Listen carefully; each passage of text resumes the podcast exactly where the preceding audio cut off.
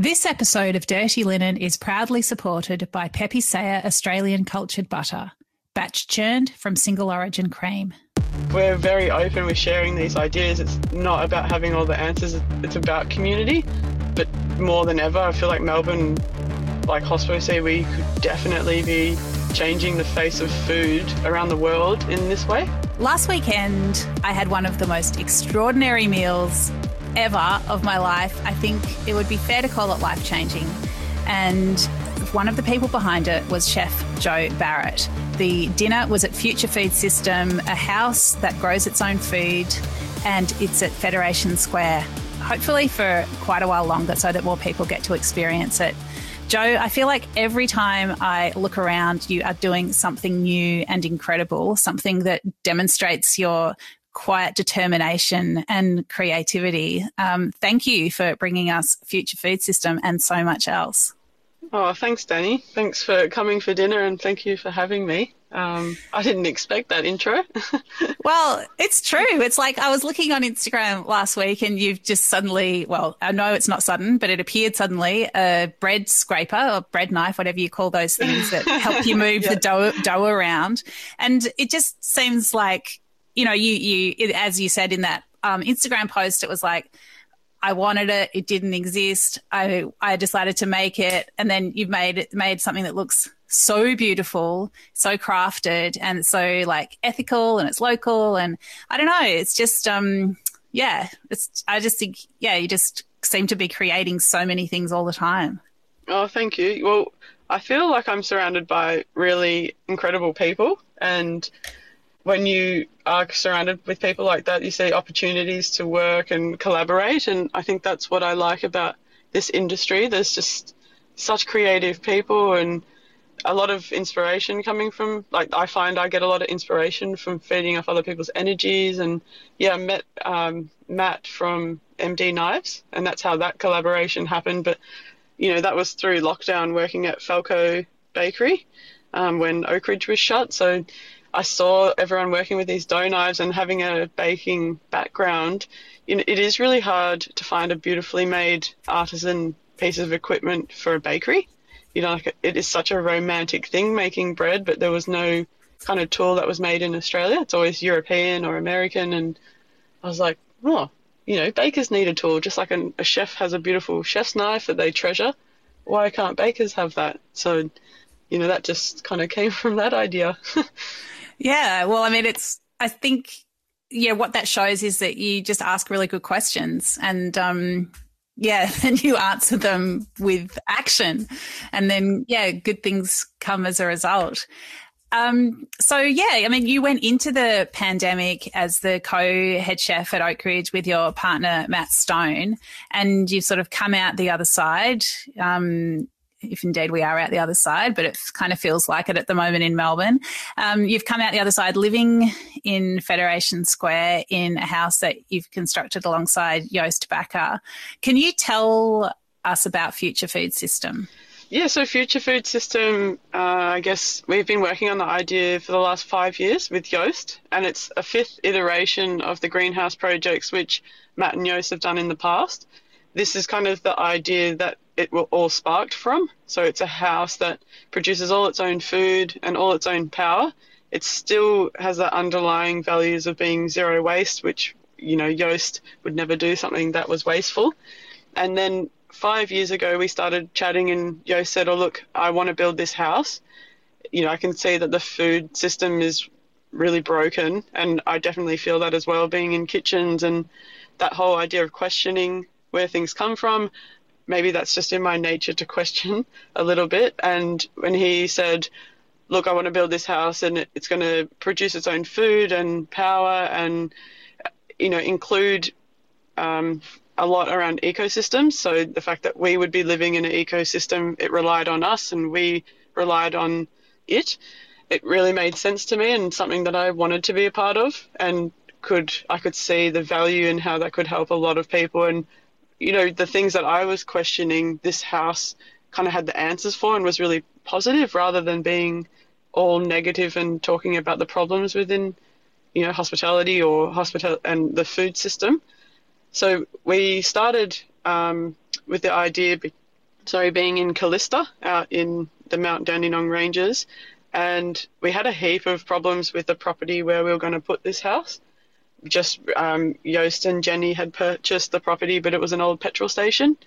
And we were going to live in the house, still work at Oakridge, and show that you could have a full time job, but still live in a place like this that was growing food, had aquaponic systems, and mushroom walls. And then we just kept getting hitting hurdles, and each hurdle, you know, was getting harder and harder. And then Fed Square offered to put this idea in the middle of Federation Square, where Joost had 12 years ago done his first greenhouse project. And then Joost was like, How do you feel about living in Fed Square? and we were like, Oh, no one was ever asked that question ever before. Yeah, and I'm not sure at the time if Matt and I really comprehended what that meant. And we were like, yeah, sure, that's easy. and then the time grew closer and closer, and then it actually became reality that this was going to happen. And then uh, I guess the pandemic hit, and the whole concept grew a lot bigger than just living in a house and working. It was like, well, we're in such a public space, we should really open it up to people to see. And, you know, COVID really showed how people wanted to connect back to where they were living. And it kind of ended up being the right time to do something like this. People were interested, engaging, and yeah, that's how we came to where we are now, I guess, where we're living and cooking dinners. And we left Oakridge to do a project that's a bit bigger than we expected. Yeah, wow. It is a massive project um, so we came for dinner on Saturday night, and was it 14 people that you have at a time? Yeah, 14. Yeah. And so it's it feels like a dinner party. Uh, people are sort of there's a table at one end, a table at the other, and we were sitting up at the bench. There are a couple of people at the other end of the bench, and it's very much like being in a in a domestic kitchen. It's a lovely space, but it does have this like craziness if you look over there and there's crowds spilling out of the MCG to, you know, walking up to the station after a game of footy. There's the river, there's Federation Square. So it, it's, um, it's this strange combination of, domestic and uh, absolutely, I guess, urban and and on show. Um, although interestingly, no one seemed to be looking up at the house because you are if you they could see, but they didn't seem to want to. Um, but yeah, I mean, what is it like to be living this life? Um, it's really interesting because I feel like now the house just blends in with the natural habitat, and it's probably the perfect representation of what is possible in an urban environment and how easily it can just slide into the city. You know, I I think if we had have done the original idea in Kallista, people would have gone, "Oh yeah, I can see that works because you're out there." But because it's such a juxtaposition of this house that's covered in greenery next to Deakin Edge and next to a river, when you look at it from afar, it looks like it's always been there. And I feel like that's why people walk past and go, oh, yeah. Um, living inside, you forget. I think I came on site in November. We started building uh, in start of August, and you know, was part of the construction phase, which was one of the best experiences because when else can a chef just walk onto a construction site and get to see how all the systems were placed in, how it was built, and realize the depth of detail and knowledge that Joost, you know, it's his life's work pretty much in this building, and how there's just no compromise, and how difficult doing something like this is when, you know, you're pioneering an idea like this, especially within construction, you know, we focus a lot on the problems that are in food, but I can see that they're in every industry with around waste and people working with kind of toxic materials. When you take them out, how enlightened people feel. Like these builders were so excited to be working on a project like that, even though there were plenty of challenges. And being there in that phase, I think, really helped when we started getting people through because I think if I had just walked into the house and started being there in such a public area, it would have been quite a shock. Whereas I kind of eased my way into being in such a public area, and now it doesn't bother me at all. Well, the funniest thing is just listening to people saying, "What is it?" I mean, it's interesting because you it, it, opened or you moved in also as Melbourne was sort of coming back to life as well. I mean, if when you were there uh, building through lockdown, it would have been completely different around Federation Square and that central part of the city. Yeah, I feel like I've found a new love for Melbourne. I'm not sure if it's because we've all just been through that craziness, but also just how people utilize public spaces and seeing like feeling a lot of joy to see people back you know going to the football or you know at the moment people playing mini golf and just how yeah their public spaces do bring people together and i'm happy to see people around not like oh crap there's people in my backyard. Yeah I feel the same. I just love seeing just really simple things like kids on swings and, you know, like people having picnics, like the things that we couldn't do. It is so joyful to, to see people just being normal. And um, I think everyone has that feeling of greater appreciation for things. Um, so, how has it made you feel like doing things so differently and in such an integrated way where work and life is sort of really interwoven? How does it make you feel about the hospitality industry and the restaurant world um, that's out there? Uh, I, feel, I feel like hospitality people do spend a majority of their time at work, so their workplace does become a home to them. You know, this, you know, it's been so demanding the I guess I don't take for granted just the minor details that you have when you work as a team. You know, you got your front of house and polishing glasses and cutlery, and before you know everyone's assigned to their job, but when you're you're living there and you do everything, it's a, a huge amount of work. So I guess I really value all the minor details that go into hospitality and producing a food offering. That has been a really interesting learning curve.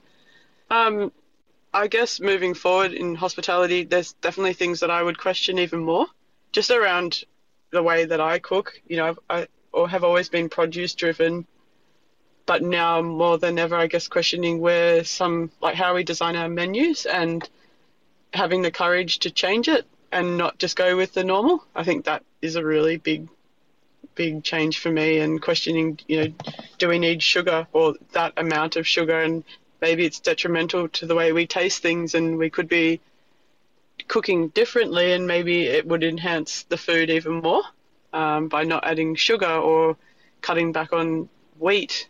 Uh, yeah, I guess not always resulting like going back to things that we know are crowd pleasing and happy, like just pushing ourselves to try something different that's still really delicious and crowd pleasing, but might come from a more ethical or better place.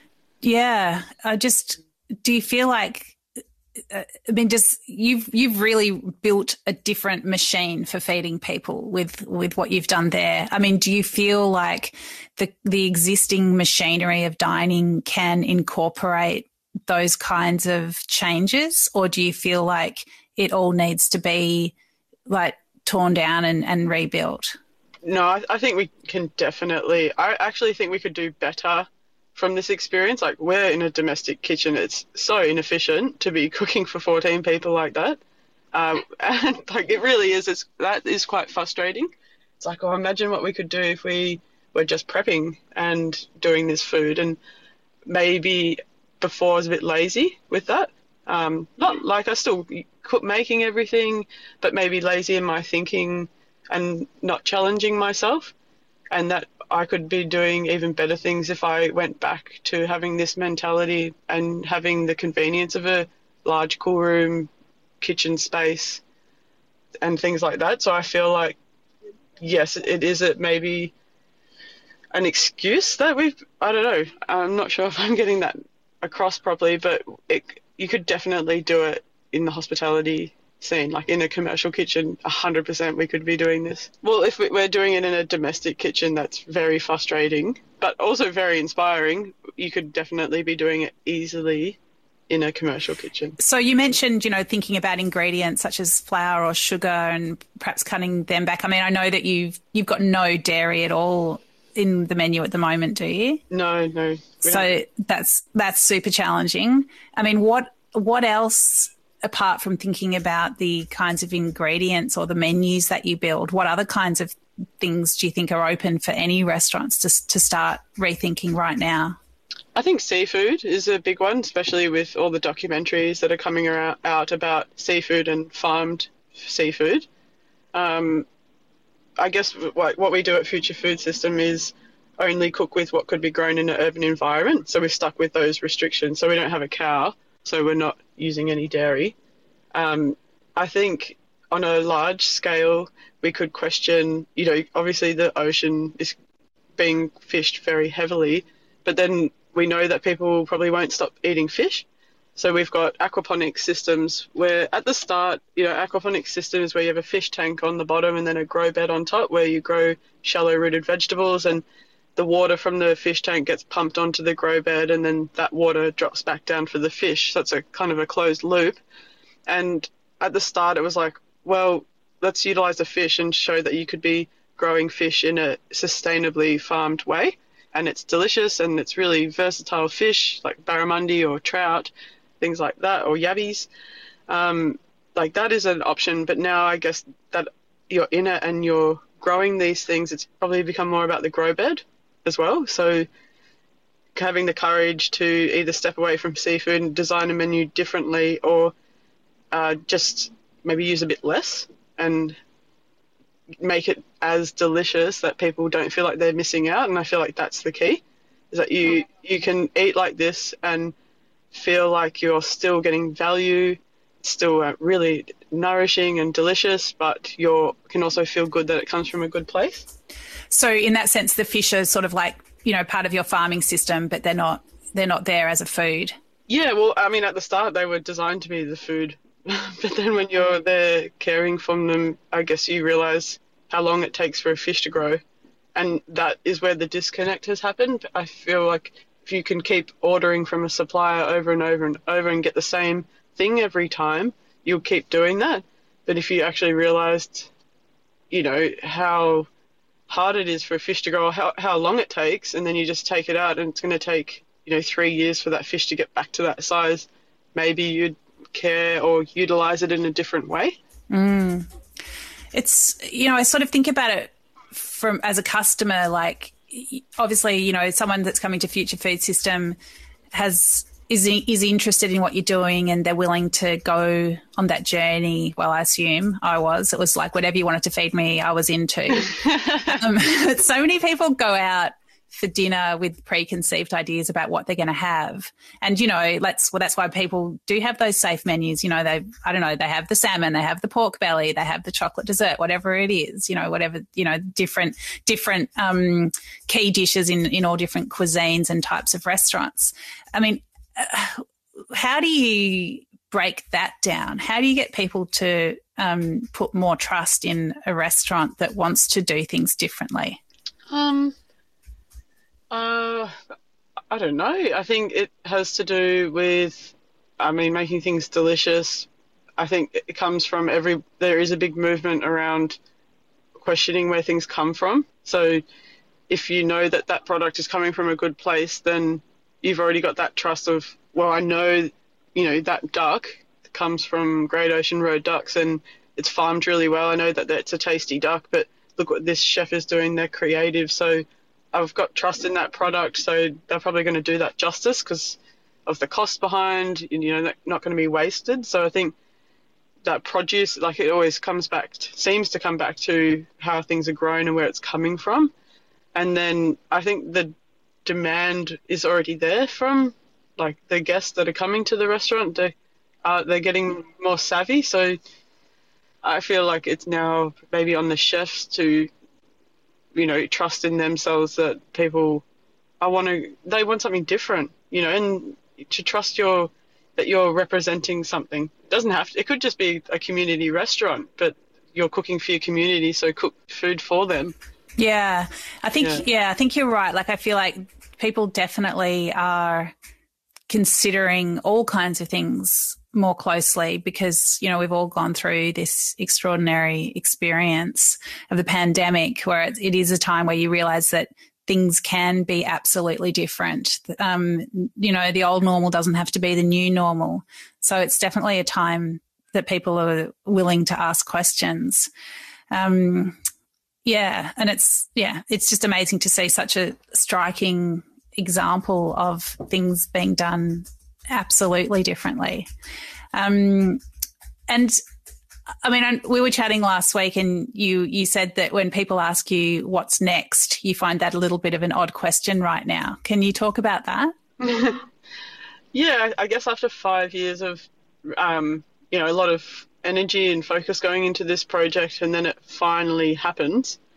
Uh, I think thinking about the next thing takes away focus from what we're doing, and you know, you always look to the next thing, but living in the moment is actually really quite rewarding and enjoying the highs and lows of a project like this. So just really day to day living in it um, and doing it is quite like releasing. It's I love the, the pressure of not worrying about the next thing, even though you know you run a business and you constantly have to look ahead. It's actually really like quite. I find a lot of enjoyment from just being in the moment, and things can change so quickly.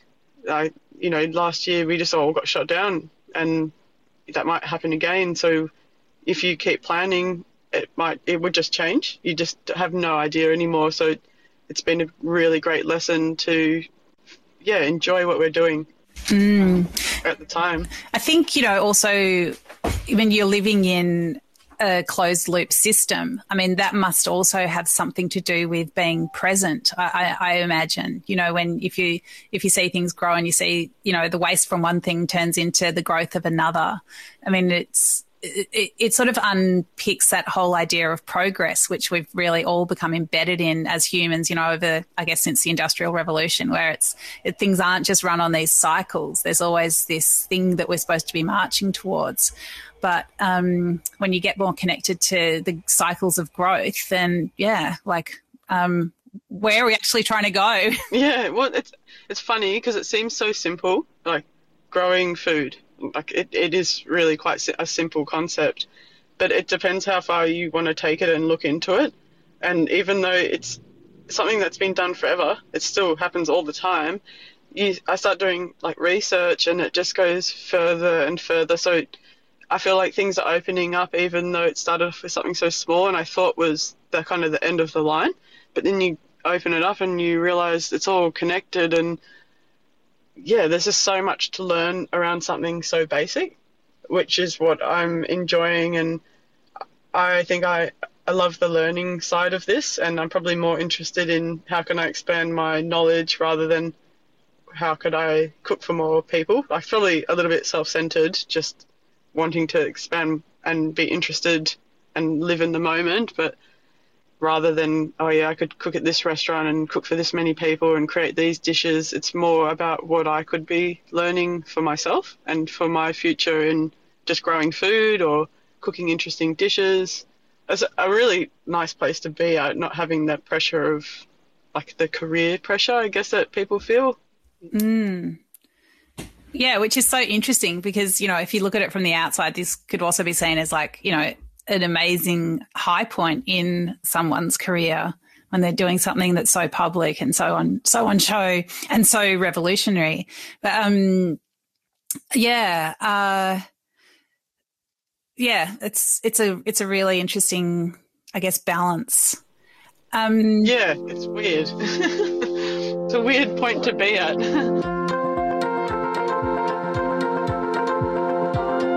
This episode of Dirty Linen is proudly supported by Pepe Saya Australian Cultured Butter, batch churned from single origin cream. Like any good product, you have to start off with, with an amazing cream. Like for us, it's the, the, the raw material that matters. So where we get our cream from matters a lot. Uh, so we can't just buy your average supermarket grade cream. So you need real cream. You need basically the stuff they skim off the top of milk at a farm. And to get that product, we, we have to go to the farmers direct. So for us, we, we have to source our cream very carefully. We travel a lot to different farms to make sure that the cream we're getting is the real deal. From different areas of Australia. For more information, go to pepesaya.com.au. What's something that you're really geeking out about at the moment, whether it's an ingredient or a method or something that you're growing? Uh, it, this is super weird, uh, but the mushroom wall. So we have a mushroom wall that sits in front of a bathroom, uh, which you would have seen where all the steam and fresh air from the shower and the bathroom kind of funnels through into a mushroom. And there's 48 or 49 mushroom buckets growing seven different varieties of mushrooms. And that kind of started off okay, well, I, I knew a little bit about mycelium and mushrooms, but I started reading about how they work with growing food and what they produce. And now, so they produce carbon dioxide, which help plants grow. And now I've started looking into what you can use carbon dioxide for in, within growing algae. And because um, we have fish and we want to create their fish food um, through waste products, so now we're looking at growing our own algae for our fish from the carbon dioxide from the mushroom wall. And now I'm start just really geeking out about domestically growing algae, which I always thought was a bad thing about algae blooms and you know mm. nutrient dense water and how bad that is for life. But there's also you know algae was the first form of life on the planet, which came from the water. So now I'm getting into like rocks and things that happened under the earth billions of years ago. So I never expected from going from mushrooms from a culinary side of things to now looking at like geology and algae. oh my god, it's so I love it. I mean, it really it really is all connected, isn't it? Well, yeah, the more that I read I'm like, well, that makes sense. Like why would we be doing that you know, like why do we keep mining fuels? They are all of the fossils from not dinosaurs but algae. Like it's just really interesting that side of that. um, there's something else that you've that you've done which amazed me, and it seems very far away from what you're doing now. But if I said to you, two meter tall emu, um, what would you tell me about? Yeah, it's really funny you say that because uh, I was actually going to be part of the Australian pastry team again this year, and today it's just been delayed to 23, uh, 2023. So yeah, two years ago I competed in the World Championship of Pastry, um, making a two meter tall edible emu from sugar, and to now be not even using sugar at all seems quite weird. Um, but again, it comes down to that like learning new skills and knowledge, and that's where that all came from. And just loving history. So, you know, the history behind pastillage and hot sugar work and chocolate work. Um, it's very different to what I'm doing now, but it's still, I guess, similar because it's creative and it's arty and a bit different. well, yeah, and it's also uh, it's also big. Like it's also like taking on a lot.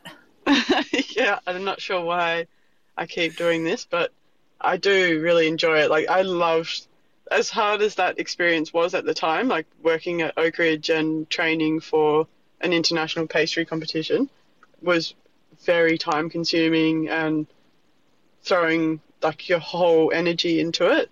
I learnt so much and met some incredible people and got to travel and yeah, that was an incredible experience. I love dressing up in a big tall hat and you know white uniform and following the traditions of where cooking came from and how that works internationally. Um, doesn't mean I completely believe in some of like it's a very wasteful thing to do, like the amount of packaging and amount of sugar and it is a whole different side. But I feel like what we did we took a lot of ingredients that weren't traditionally used in those competitions and brought them to a whole different arena. And people still talk about the desserts that we made with ants on them. They still talk about the emu because when you have a fresh view on things and then you go and do something like that, they are they do stand out. Like I realized when I got there and saw the other sugar sculptures that oh wow that's not how you make them. Like an emu standing on one leg is not a normal thing to do in a sugar competition. so what are the normal things? Is it like more floral type things or, or is it, what is it? It's, it's definitely engineering. So you start off with the biggest thing on the bottom and then build up to something smaller so it's stable. And then I definitely had like a rod of sugar with a bigger sugar sitting on top. so I, I feel like people were looking at it going, yeah, that's not how you do it. And that could fall over. However, they still talk about it now. Like our coach rang me and they asked, "Oh, is the emu coming back?" So I feel like we definitely, oh, we didn't come first, but we Australia, like the Australian team, definitely put um, like it made an impact on something like that, which was really exciting because it is breaking the normal and the tradition, and that's what we're doing at the house. Is like you can you don't have to do the normal or the traditional. You can fit in with what's acceptable, but do it in a different way. Mm. Yes, actually, that's so empowering, isn't it? I suppose it goes back to your answer about, you know, do we need to tear it down and start again? No, we don't. We just start where we are and just, yeah. Yeah.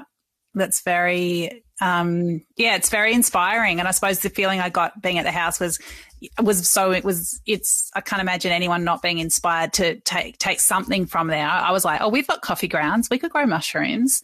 Um, so it's just uh, yeah, it's just just I suppose it's you know got to you got to start from where you are, and you you can't feel overwhelmed by all the things that need to change. It's just about yeah, just just doing it. Yeah, and, and people do come in and go, oh, well, I couldn't do all of this, but we're not. That's not the idea. It's that look, it's possible to do all this in one place, but you could do one of these things in your own life and feel just as much joy as we're feeling doing it all. It's this is a, meant to be quite an overwhelming thing. It's meant to empower people to go, well, look what is possible, and they would have better ideas than what we have. And we do get guests going, oh, well, it's okay for you because you've got this house, but how could I do it?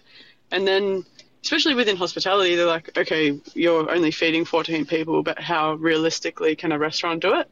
Which I love because they're things that we were also doing at Oakridge before that I realize now. Like sometimes when I was at Oakridge, I'm like, oh, we could be doing so much better with our impact. But I look back now and I think, wow, we actually did a really great job on a large scale.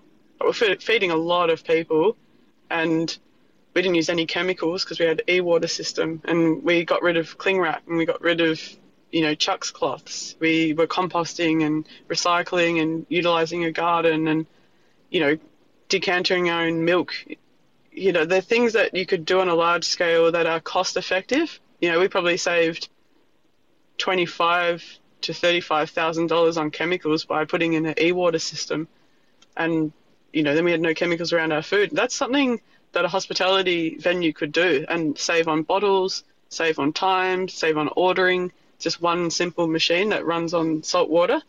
So I love that we actually have things like examples that you could do on a larger scale that are both financially beneficial but also beneficial for the environment and for the people working there.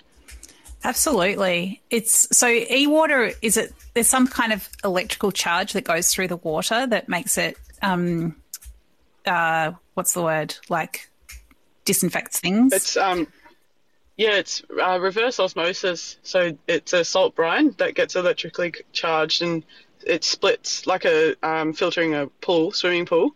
So one comes out as a cleaner cleaning solution, and one comes out as a sanitizer, but it's the same salt water brine, and then like mains water or tank water, depending on what you're on, and then you clean down with the cleaner, and then you spray over a sanitizer, and it's also recognised by Melbourne City Council like as a council thing, so you can have it on your food safety as your sanitizer.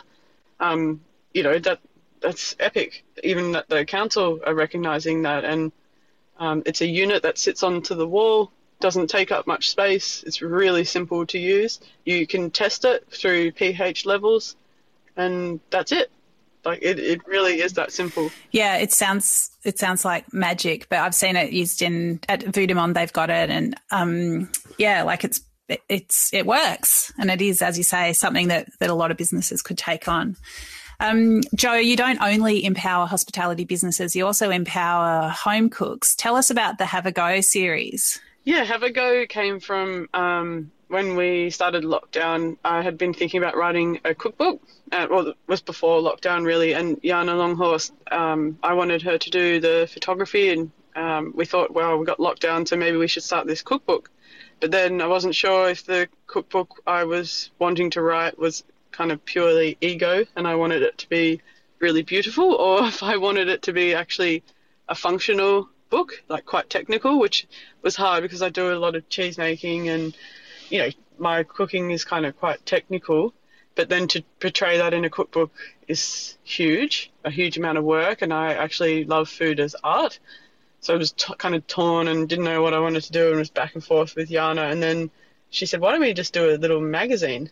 And I didn't quite get what she meant, but then kind of went away. And actually, it's a year to go a year ago today that we started Have a Go. Hey! So, congratulations. Yeah, pretty exciting. So we decided, all right, the first one we'll shoot is Brie. So it's a magazine that is one recipe per magazine that breaks down an artisan style cooking, like quite a technical thing with really simple instruction, but the photography is beautiful and you can get your information a lot from like textures in the pictures that kind of guides you along with very basic uh, instruction. So we have done cheese making, sourdough, um, uh, croissants, and then we have quite a few that we're hoping to release shortly around sausage making and salami and other baked goods that you can yeah purchase one at a time and just digest one thing.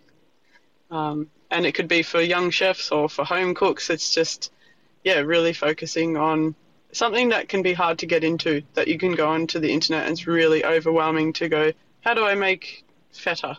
And then a million things pop up when all you actually need is a basic instruction to get your kind of foot in the door and to have a result. So that's what we've set out with Have a Go that you could try, get a result, and then go and do further reading from there. Mm. I mean, even the name of it is just so, it's just like, yeah, like I don't need to be scared of making feta. I can just have a go. It's, um, yeah, it's, it's really great. Although I have to say I bought like three of the books, but I haven't actually made anything yet. Um, so now I'm embarrassed that I, um, I'm embarrassed, but they're there waiting for me. I think that's like, they're also just beautiful. Like Jana is an incredible photographer who I feel like we work so well together because her uh, photography style is very similar to my food style. It's just really natural and it is what it is. And she doesn't like we don't repeat things. We just shoot as we go, and it's just what happens.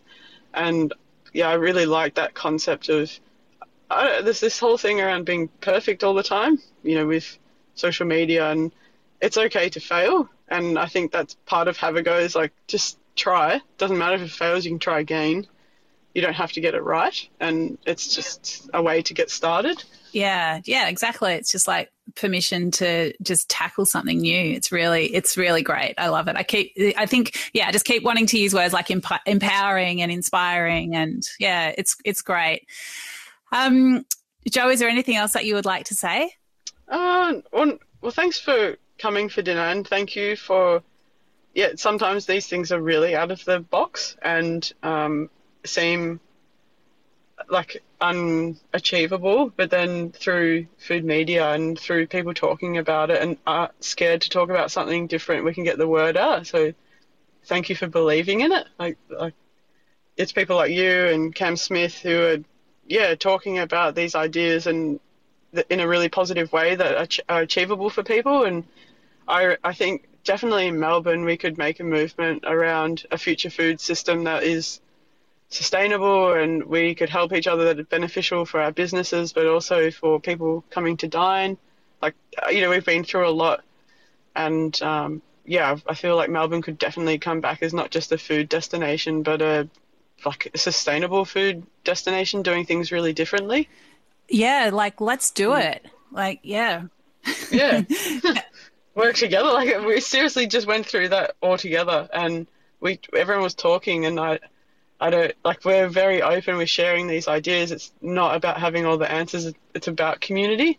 But more than ever, I feel like Melbourne, like Hospo say, we could definitely be changing the face of food around the world in this way. Yeah, we sure can. Um, Jo, thanks for being the change. It's uh, yeah, really exciting, and uh, yeah, I'm gonna get some mushrooms and some coffee grounds happening, and I'm gonna get out my feta book and, and just just gonna do it. Um, it's been so great to have you on Dirty Linen for a chat. Really appreciate it, and um, yeah, everyone who hasn't checked out Future Food System, whether it's in person or online, because there's lots of great content, please do check it out. Thanks, Jo. So great to talk to you. Thanks, Dani. Thank you. This is Dirty Linen, and I'm Dani Valent. We air the issues that the hospitality industry finds hard to talk about. We spend a week thrashing around each issue, hearing from different people with unique perspectives. We want to hear from you as well. If you have something that needs to be said about a topic, get in touch so we can include your perspective. Contact us at dirtylinen at deepintheweeds.com.au or hit us up on Insta at Dirty Linen Podcast. We can't wait to hear from you. This